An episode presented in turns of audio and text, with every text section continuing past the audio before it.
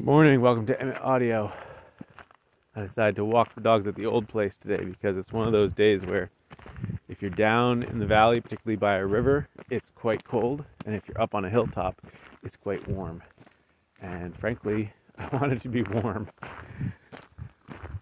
So yesterday was my first full day cutting balsam greens at the at the Christmas tree farm. And the way that works is the way my Christmas trees grow, they are on these big stumps that keep growing tree after tree after tree, and then the stumps have big skirts of branches. And quite often, a stump will get overgrown. It'll either have multiple trees on it of different sizes, or one that's gotten way too big. And so, every three or four years, I go through each area and clean up all the stumps and cut out all the undergrowth and just generally open everything back up again and it makes a tremendous difference. And it's uh, it feels really good to do. But the balsam that gets cut down, I, I break down into the smaller branches, bundle that up in 50 pound bales, and either use it to tie wreaths for myself or I sell it to other um, businesses or individuals who tie wreaths this time of year. And as such, I'm essentially selling a commodity. And so it's an interesting comparison for me to go from carving spoons, which are essentially a luxury good, um, to selling this essentially a commodity that I'm harvesting from the earth. In the same way that you, I mean, it's, you could say, hey, it's different because it grows back, but in the same way that it's, you know, if I was a mine and I was mining some ore and selling that, that would be a similar thing. People would reach out to me who needed that bulk good. And so the amounts are larger, right? I have some people who just want two or three or five bales, but in general, my customers, I have a number of customers who want a thousand pounds. And it's very different than the scale at which I work the rest of the time. So, um, you know, or, or almost 100 wreaths, that sort of thing. And it's interesting, as this Christmas season goes on, it becomes less and less about commodity and more and more about individual experience and sort of getting back to that sort of people coming to cut their own tree at the farm. It's not quite a luxury good because it is a Christmas tree, and so it's what I found during the recession of 08 09 is that people might skimp on presents, but they're still going to get a tree. They might not get a wreath, but they'll get a tree. Uh, but it's not quite commodity at that point either. And it's interesting to feel the difference between the two. And I like the way the commodity feels. Um, I think every business is basically a combination of those things. You know, you're, you're often selling something that people need, but you're also providing a service, but you're also providing more of a luxury good as well. Um, and my own spoon carving business is no different. I would say that the spoon blanks that I sell are kind of like a commodity. People need them for their own reasons. It's not that they want them; it's that they they have a goal, and I'm just helping them reach that goal. Uh, which is different than than because nobody has the goal of like buying the things that they want to buy. It's a different mentality, and it's a different mentality for me to supply that. And in some ways, part of what feels different is that it feels more vital. And so if I largely bring this up because if if you struggle with feelings of like, well, I'm a maker, but like, what you know, what what good do I do in the world? Well, first of all, I'd refer you back to my last episode where I talked about how Brian sent me this beautiful letter about how the thought of me making the spoon that he now held in his hand in a calm, beautiful, peaceful setting was such a valuable thing for him to have in the moment of chaos in the aftermath of the hurricane down in Florida. So there's that, but selling things that are a commodity is another great way to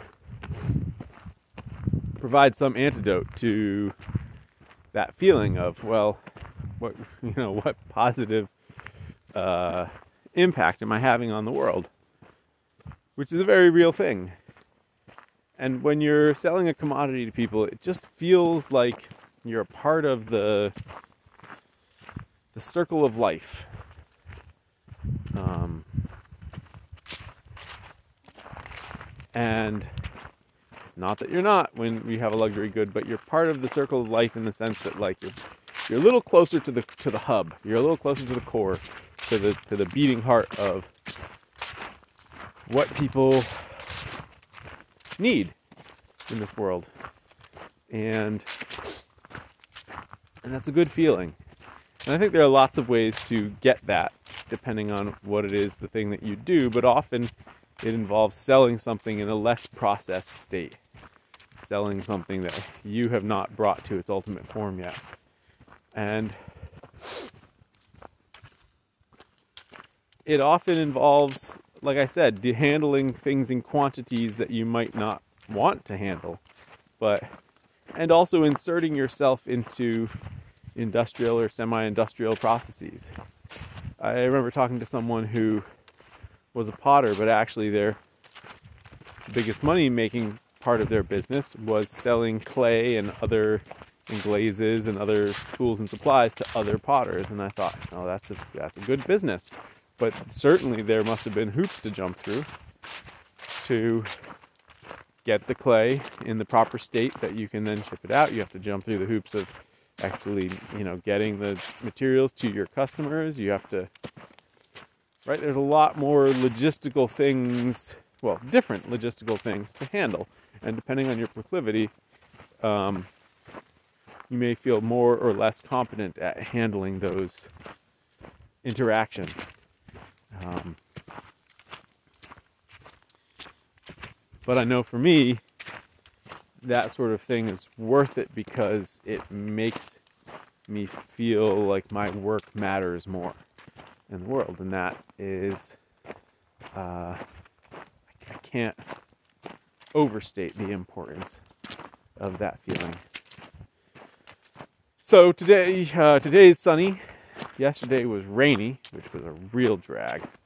Um, so uh, unfortunately unpleasant to be out working in the grove in the rain. Um, it was a cold rain, and and everything just got soaking wet, even when I was wearing rain gear. And eventually it stopped raining, and I decided to take off the rain gear just to just because it didn't seem like there was much use in in wearing it, and uh, and so everything got thoroughly soaked. Thankfully, I'd switched my pocket notebook over to a Rite in the Rain, so that that would have been the thing that would have gotten destroyed the most. At any rate, um, come on, dogs, let's go. Uh,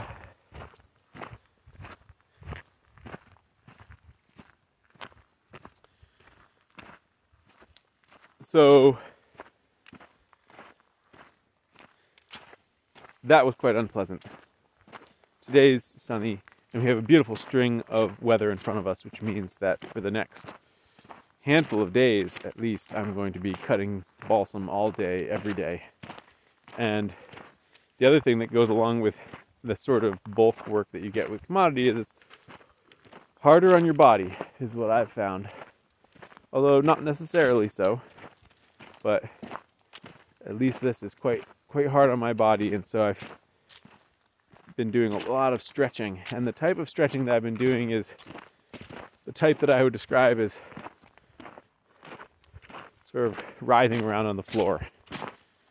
Basically, you just need a you need a, an open space you need some furniture to push against, and then you just kind of lie down and start twisting your body against things. And wherever it kind of hurts, you lean into it a little bit, and then you twist your body in other ways.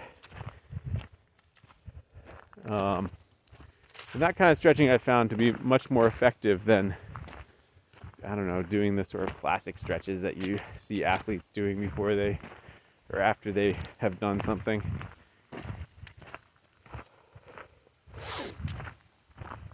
Uh, and my body feels pretty good today. I'm uh, doing all the things I can think of to keep myself in good shape. Later, ooh, it just occurred to me I should make myself some electrolyte mix um, for rehydrating later on. And I feel revived enough to do it again. So we'll talk tomorrow.